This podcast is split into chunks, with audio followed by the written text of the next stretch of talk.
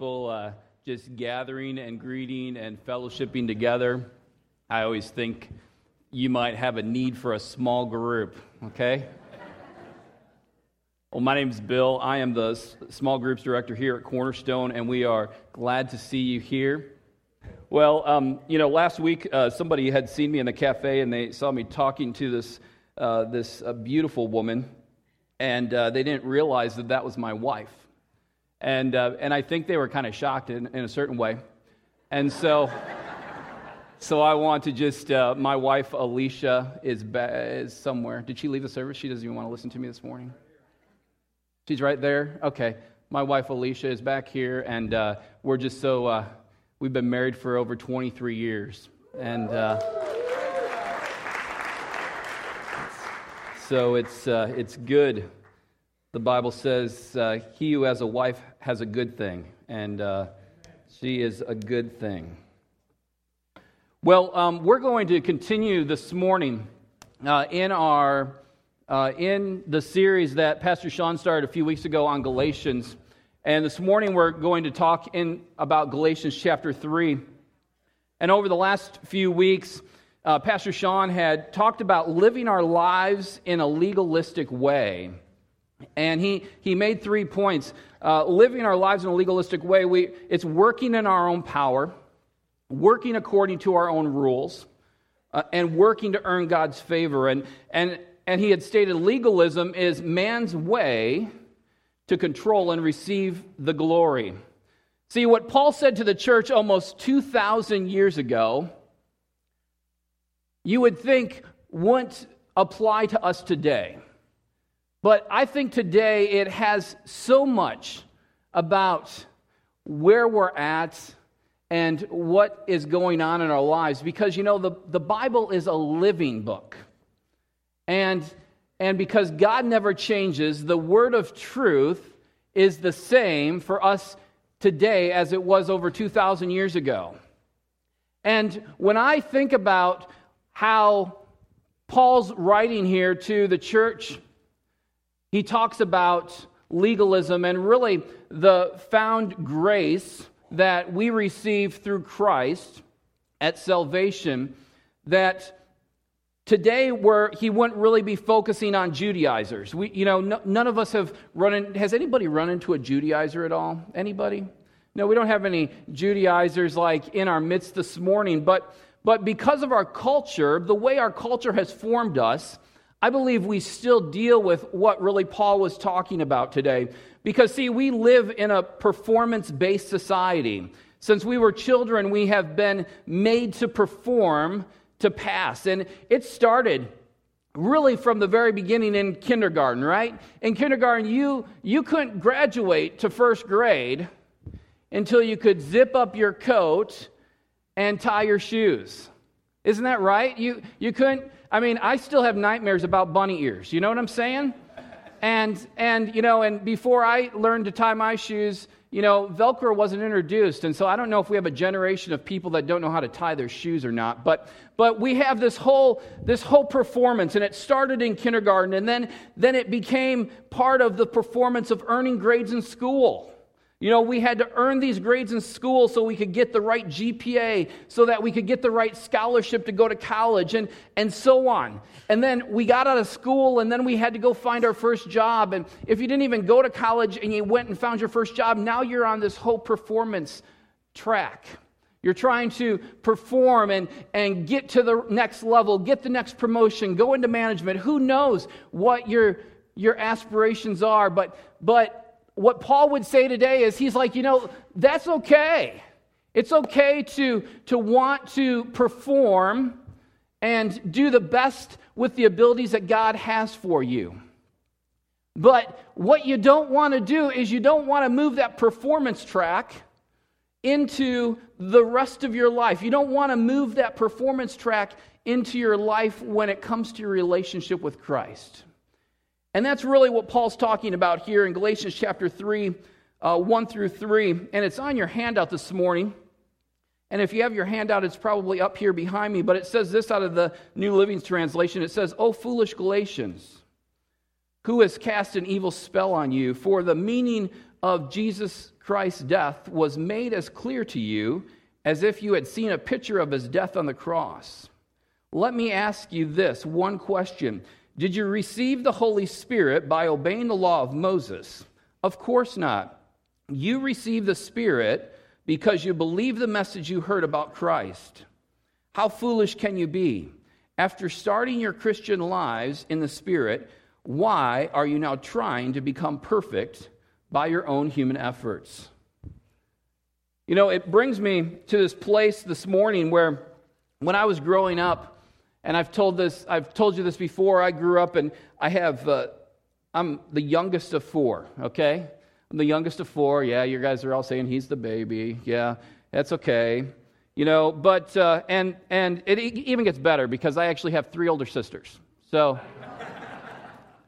well, you know, it's, it's okay to, you know, to be the baby, but by the time you turn about 10 or 11 years old, things really drastically changed. And what had changed was that my oldest sibling had received her driver's license. And, you know, when you receive your driver's license, I don't think parents know the impact that it's going to change on their financial picture. right? And and so what happened was is that my parents, my oldest sibling, uh, got her driver's license, was put on the insurance, and at that moment, my parents realized how much it was going to cost not only to put their daughters on the insurance, but how much it was going to cost to put their son on the insurance.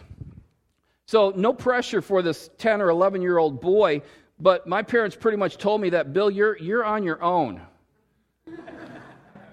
We're not putting you on the car when you turn 16. And I'm like, it's not my fault, you know? So, what happened is, is then I just began to realize, you know, how, you know, I had to become an adult quickly and go out and find a job and, and go get enough money to save for a car. And, and so, so I, I wasn't able to get my car on my 16th birthday, but the spring following, since my birthday's in October, the spring following, I had saved up enough money to buy my first car. And, and that first car, I need to tell you what I had. I had a 1978 Chevy Vette. Yeah, yeah, Chevy Vette. It was red. It was all decked out. Now you're like, how, Bill, did you afford a Corvette? And I didn't say Corvette, I said Vette. it was it was a it was a Chevette, okay? It was I used to say, I used to call it a Chevette because in order to get 0 to 60 within 30 seconds, you had to be at the top of a steep hill and you shoved it down the hill. That car, that car had absolutely no power, no acceleration. The only ticket I received uh, in that car was actually going through a red light. I couldn't even make it when it turned yellow. it was on the floor and it would not move fast enough there was a police car like three cars behind at the stoplight. The light turned green. He was still able to catch me. I think he passed me and, uh, and then ended up stopping me. You know, that, had, that car had no power whatsoever. It, uh, you know, it had those things that we call, uh, um, we call uh, like uh, locks, right? I mean, we have to pull them up and down. Do you, do you do that anymore? I don't think we do that. And then we still have this, this notion in our mind when we tell people to roll up the window, but all we do is push a button, right? So we roll up the window. We had all those things. No air conditioning. Can you believe that? Thank you, Jesus, for air conditioning in cars today, right? So it had no power. I mean, no matter where I was going, it, I, I just couldn't get any place fast enough. I mean, you would be going 55 miles an hour down the highway and you would hit a hill, and by the time you hit the top of the hill, you were going like 30. I mean, I am so glad that today vehicles are so much better. You know, I have a vehicle today and that vehicle I ended up getting rid of, and, and it might have had maybe 100,000 miles on it, you know? And, and today that vehicle, you know, wouldn't be worth anything. But today we can get, we get a new vehicle today, and vehicles will drive and ride forever, right? I mean, I have a vehicle that's like 10 years old, has like 140,000 miles on it, and that car still has power. Actually, I tested it yesterday just to make sure, so I could give this illustration this morning. And, you know, it has power. It has all the little, you know, I bought it used, so it has all the little bells and whistles, climate control, you know, all the, the CD disc changer. You know, it has the powered seats. Those are, I mean, I mean, because we're just so lazy to be able to pull a lever to move our seat up and back, you know. But we have all these little gadgets in cars today. And, you know, you know, sometimes I think what Paul would illustrate this morning is that it's really like that. You know, at one point, you had this powerless vehicle. You were trying to perform it on your own. But, you know, when Jesus came on the scene, he gave us new life, he gave us real power but what begins to happen in our lives as we continue to move back and forth, back and forth? Yes, I have the power that Jesus gave to me on the cross today, but I'm going to try to do it on my own. It's like taking that old Chevette and taking a tow rope and we and we connect it to whatever car you have because it has to be better than that. And you connect it to that car today and then you begin to drive it. You try to drive the Chevette away with the tow rope in front of it. It doesn't get you anywhere. It doesn't get you anywhere. You, you, you begin to realize that there's just not enough power in that vehicle. It ha- it's not reliable. It's not trustworthy. It will only lead me down the wrong direction. And I believe this is what Paul would say. Paul called the Galatians foolish because they had been given this wonderful gift of life by grace by the grace of God. And then instead of continuing to live in His grace, they were tw- trying to move forward in the Christian life on their own human effort. It was like they were saying, Thanks for the new vehicle, God, but, but I think I'll just continue to drive this one. Why do we have a tendency to do that? Why do we continue to live our lives that way? I believe so often in our lives it's because it's a lot about pride. It's a lot about ego, but I think sometimes it's just our stinking thinking. Do you know what I'm saying? We like to think that we had something to do with it. We like to think that we've earned what we've received from God. And Paul makes it very clear that this blessing, the blessings of God, are not something you'll ever earn. You can only receive them by faith, and faith is the key.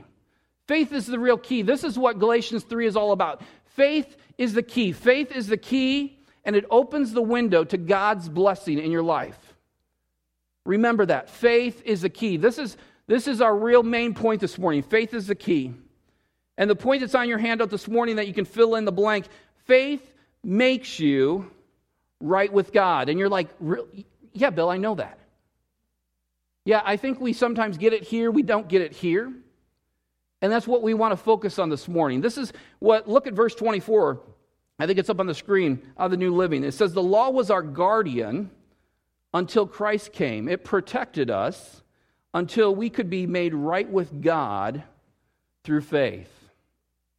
What does Paul mean? The law was our guardian.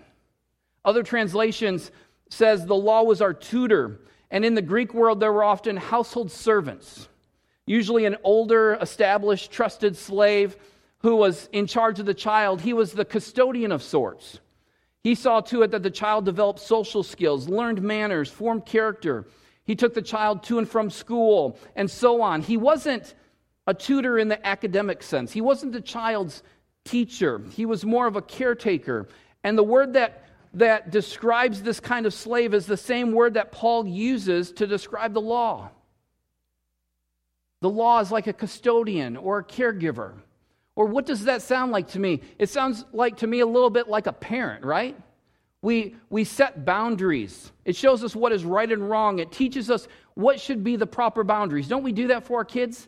We try to teach them what's right and wrong. We try to give them the right boundaries. And it's through the law of this custodian that we become aware of our own inability to save ourselves because the law itself cannot save us. And the same thing is true that, that our lives, we can't do anything to save ourselves. We can't do anything to save ourselves. Do you want to know how to become absolutely overcome with despair in a very short period of time? Uh, Bill, no. Well, let me tell you, anyways, okay? Try to live perfect according to the law, even according to your own standards. Try to do everything that you know you should do without messing up, even once. See, I'm not, this morning, I'm not trying to engage you in the power of suggestion, but see how long you last. If we all started right now, a good portion of us probably won't make it through the service this morning. You know, some of us might make it last till after lunch, but, but most of us won't even make it through the rest of the day. And if you, if you don't watch TV, you might make it through the rest of the day. You might make it even through the evening and into the next day. But, but you know, what's going to happen is just think about that for a moment. How long can you go without thinking? Not even for a second. One thought that you shouldn't think, one vindictive thought, one selfish thought, one jealous thought, one self righteous thought. How long can you go? As I said, if you try to do it on your own, it's only going to bring despair in your life. Because you'll finally realize that I can't control my thoughts. I can't control my actions. I know the right thing to do, but I can't always force myself to do it. I know what's wrong, but I can't keep myself from doing it. And that's what Paul had to say. Paul had to say that in Romans chapter 7, uh, 15, 18, and 19. He said it this way I don't understand myself at all. For I really want to do what's right, but I don't do it. Instead, I do the very thing I hate. No matter which way I turn, I can't make myself do right. I want to, but I can't. And when I want to do good, I don't. And when I try not to do wrong, I do it anyways. Sounds familiar? Have we ever felt that way before? That's what the law does. That's really what, it, what happens. It shows us how sinful we are. It draws a line between right and wrong. And when we live our lives trying to perform and receive the approval of God in our lives, we inevitably end up more often than we'd like on the wrong side of the line. Now Galatians 3:18 says that this is why the law was given to show us how guilty we are. But in verse 21 he says, "Is there a conflict then between God's law and God's promises?" And this is what he says, absolutely not. If the law could give us new life, we could be made right with God by obeying it. But here's the problem. We mess up. You know, we mess up, we try to perform, but the more we try, the more we end up failing. And we bring condemnation into our life. But this is what the scripture says. But the scripture declares that we're all prisoners of sin. So be encouraged. You can go home now, right? But this is what it says. This is, we need to read verse 22 fully. It says, So we receive God's promise of freedom only by believing in Jesus Christ. That's what we're talking about in this series freedom. See, if you want to be right with God, if you want to live in freedom, there's only one way you can do it it's put your faith in Christ. And we, we did that at the time when we received Christ as a free gift of salvation. But so often or not, we begin to get this whole performance mentality. We get this idea that God doesn't like me. What did I do? God, why aren't you answering my prayers? And we go back into our minds and, and we think, man, what did I do? Do you guys think that way? Anybody just. I had a dream that no one was going to raise their hand, that I was going to be the only one that thought that. But we, we begin to believe that. We begin to think about it in our lives and we go, man, God, and that mentality is that we're trying to perform. We're trying to get something for the way we live out our lives, but that's not how it works. We, we receive what we receive because of the faith we put in Christ. The faith is what we receive the blessings of God, not by the do's and the don'ts that, that we begin to live. I can tell you that I want to just say something before we continue this morning because some of you are like, are starting to kind of kind of begin to say, oh man, Bill, I've heard this before. I've heard this message. I'm just going to zone out for the next, you know, hour or so while you continue to talk. You know? But just let me ask you this question before we continue. Are you living your life in freedom daily? Are we walking in freedom daily in our lives? Because that's really what we're trying to accomplish in our lives. And I can tell you, just like I said before, I struggle with this. I get these these thoughts in my mind that run loose, and I'm just like, man, why God? What did I do? And and I know even, you know, the last few weeks, Pastor Sean even made mention of this over the last couple of weeks of just just what goes on in his head and what happens in his life. So just stay with me on this. Because today we want to be set free, right? We want to walk in the freedom that Christ intended for us to live in. And in the world, I can perform for my promotions, but in my walk with God, I cannot perform to make him love me any more than he loves me right now. So, on your handout, God loves me the same today as he will love me tomorrow. See, we get caught up in this trap of performance with our relationship with God. We believe what we do or don't do gets God's approval. We believe that it gets Him to love us more. And we begin to think if I read my Bible more, if I pray more, if I serve more, if I fast more, if I come to church more, if I sin less, if I stop having those thoughts, if I stop saying those things, then God will love me more. And that's totally, totally wrong. All those things are needed. Let me tell you this all those things are needed to live a victorious life. But it's the wrong thinking. I do not do and don't do things for God's approval. I do and don't do things because I want to become more like Him. That's why we live that way. And that's why we need to change our thinking this morning. It's not for His approval. Paul said it in Romans that there's no condemnation for those who are in Christ Jesus. Why is there no condemnation? Because Jesus did it on the cross for you. He already forgave you of your sins. He did it over 2,000 years ago. He forgave the sins that you were going to commit today, were already done for you. And when God looks at you today, He looks at you as righteous, not because of what you did, but because of what Jesus did for you.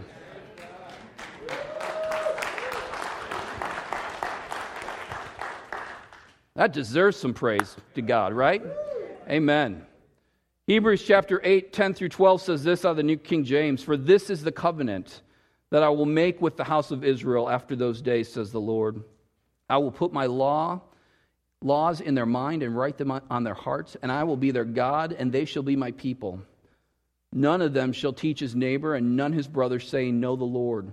For all shall know me, from the least of them to the greatest of them.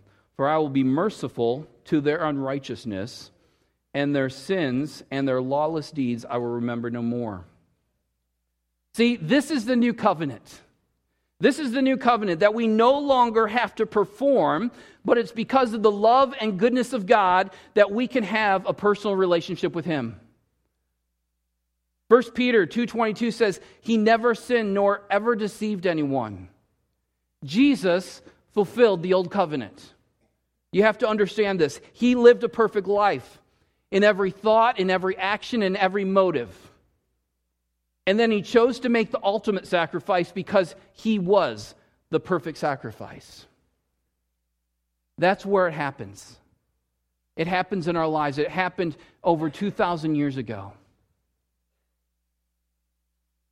And I believe if we could look at it in the bigger picture of things, if you could just imagine this with me, at the time when Jesus was on the cross. This is what I imagine it would look like. And, and others have said the same that God looked at the world from a bird's eye view because, you know, God's outside of time, our time, and that's sometimes hard to grasp. But God looked at the world from a bird's eye view. He saw all the sin that was committed and would be committed and put that sin on the Son of God. God called all these sins into remembrance. He executed his full wrath, his full punishment, his full displeasure his full disappointment, his full condemnation, his full judgment on Jesus. All at one time. Because only Jesus, only Jesus could do it for us. Only Jesus could take on the sin. Only Jesus could be the ultimate sacrifice for us to be set free and to walk in freedom. And that brings me to my next thought. What happened when Jesus said, My God, my God, why have you forsaken me? You know, most scholars You know, those are the people that are a lot smarter than me. You know, they say, they say at that moment, most would agree that at that moment when Jesus said that right before he died, that that is when the Father turned his face from him. He turned his face from him because the Father can't see evil, he can't see sin. He can't look at that. And you're like, why is that important to me, Bill?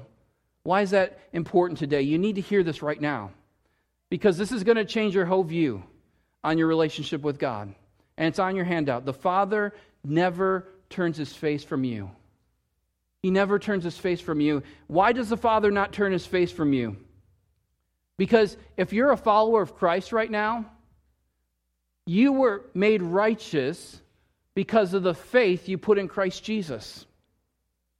Hear me now. You've been made righteous because of the faith you put in Christ. And so when when you when God chose you and you accepted it, you became righteous. And so when the Father looks at you, he only sees you as righteous because he took the sin. He already turned his face from sin at the time of the, the death of Christ. And since you're a follower of Christ, he doesn't turn his face from you. He doesn't see you messing up because he's already forgiven that in your life. Isn't that what, what we just read? We just read this that, that because in Hebrews that he remembers your sin no more. See, before we came to Christ, the law was like a guardian or a tutor. It set the boundaries of what is right and wrong. But now that we have faith in Christ, Paul says this in verse 25 And now that the way of faith has come, we no longer need the law as our guardian. He's saying that the focus of our life is no longer directed towards performance. The focus of our life is now directed towards our faith in Jesus Christ and our personal relationship with Him. The law can only prove to us that we are sinners, but when we put our faith in Christ, He removes the guilt of sin, He forgives us and cleanses us from all unrighteousness, and He makes us right with Him. He, he makes us right with Him. That's right, the cross was enough. Amen. I think, I don't know if we're quiet because this is just kind of all rattling in our brains right now. You guys are really quiet right now, but let me just tell you we need to know this. We need to know this. We need to know that the Father doesn't turn his face from you. If you're a follower of Christ today, the Father always is looking at you.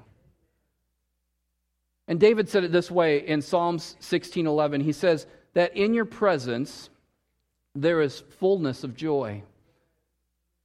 And I, we don't really get the same wow factor out of this. We don't get the wow factor of in your presence. But you know what he's literally saying if we, if we break it out into the original?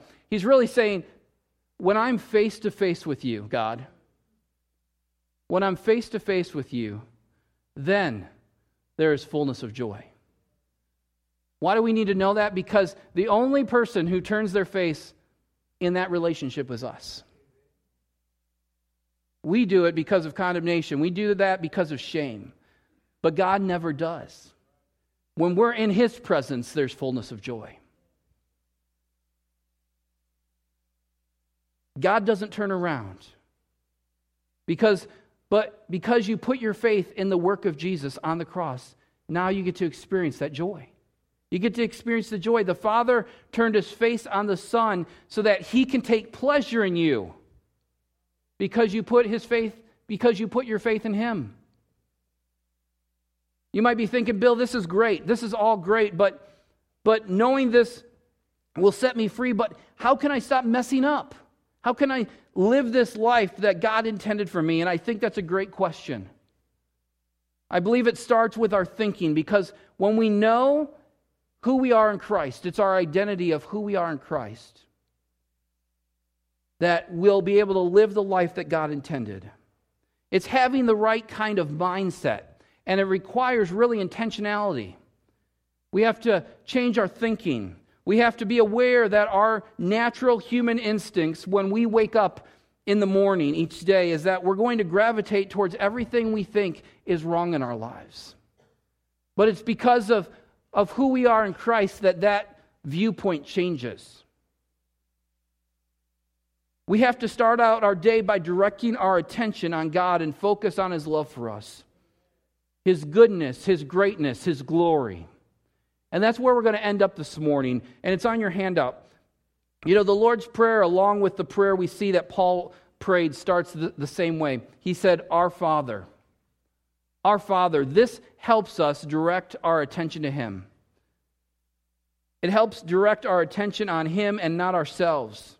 And I'm not going to go through every verse this morning, but I do want to go through this as we close this morning. The first thing is, is we need to remind ourselves that we are a child of God and that all of our sins have been forgiven. You need to remember that. You, you need to remind yourself that you're going to heaven and have eternal life because of Jesus. Not because of you, not because you didn't mess up today and you've lived really good for this last week, but because of Jesus. And if you get that down into your heart, it's going to change you.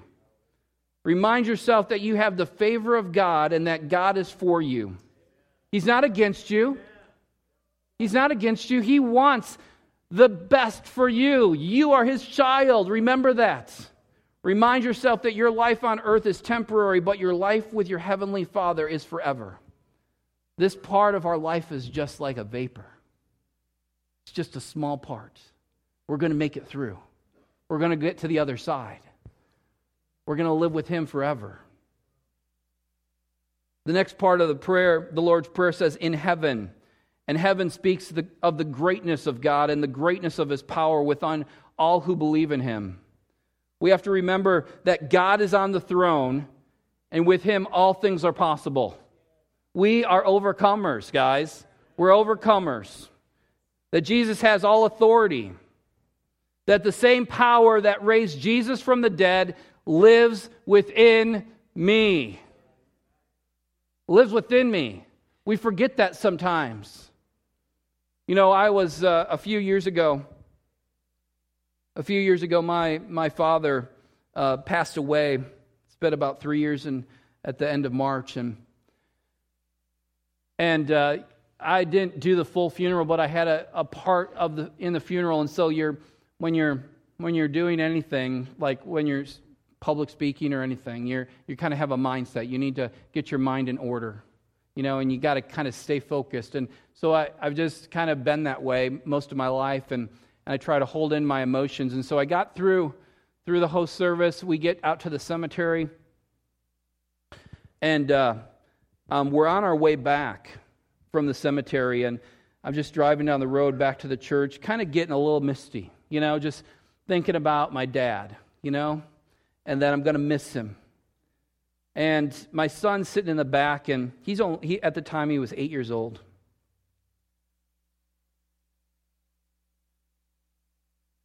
And I'm already kind of emotional at the time, and I'm sorry, I'm going to probably get a little emotional right now.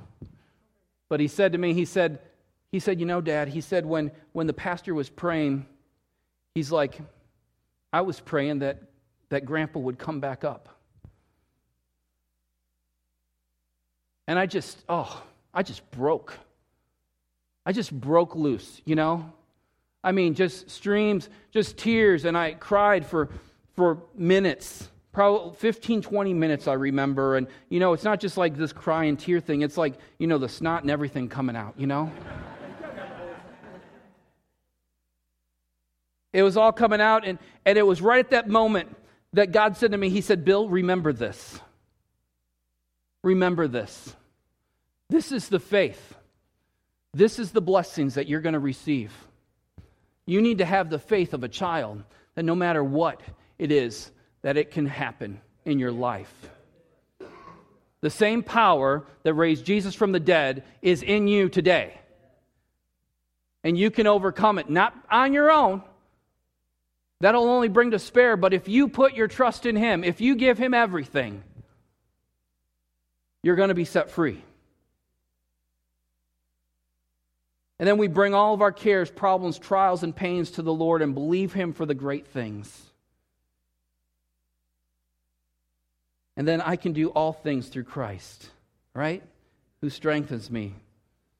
The final thing is to focus on the glory of God. Hallowed be your name. Because this really helps us remember that this life is not all about us, right? It's not all about me. Hallowed means lifted up, or in other words, glorified, be the name of God. See, our lives on this earth are but a speck in the big picture of eternity. It's about changing our thinking and our focus here this morning. Remembering who we are in Christ, if you're a follower of Christ today, God sees you as righteous. And we need to start living that day to day by focusing not on our own inabilities to save ourselves, but on His ability because He's already done it for us on the cross. We need to bring that focus to our lives.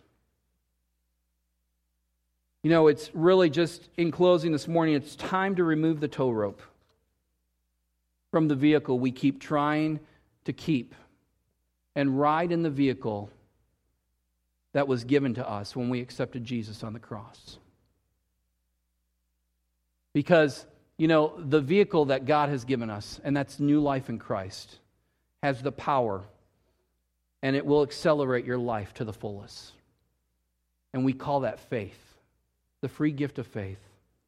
So, as we close this morning with every head bowed and every eye closed, I want to really talk to two different people this morning, or two different groups of people.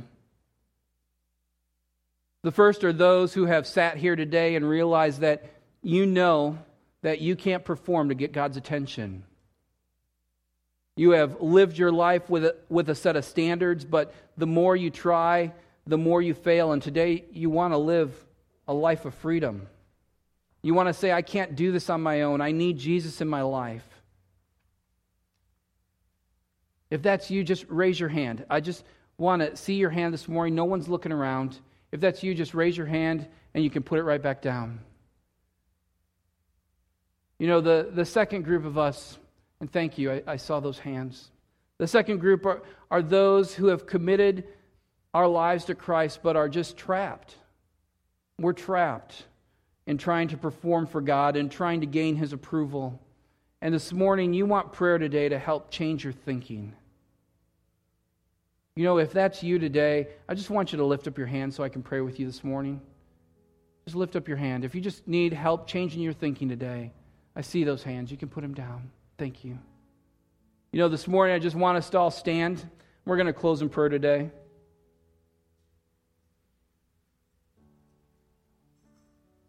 I want us to pray this prayer together. So, so if you raised your hand, just, you know, it's not about the words, it's about it's, a, it's about the attitude that comes with it. It's the faith we put in, it's the way we walk out our faith.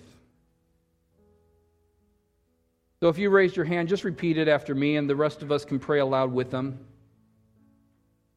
We're going to start it out. Our Father, I thank you for the desire to be in relationship with you. I didn't choose you, but you chose me. I know I can't perform any longer to gain your approval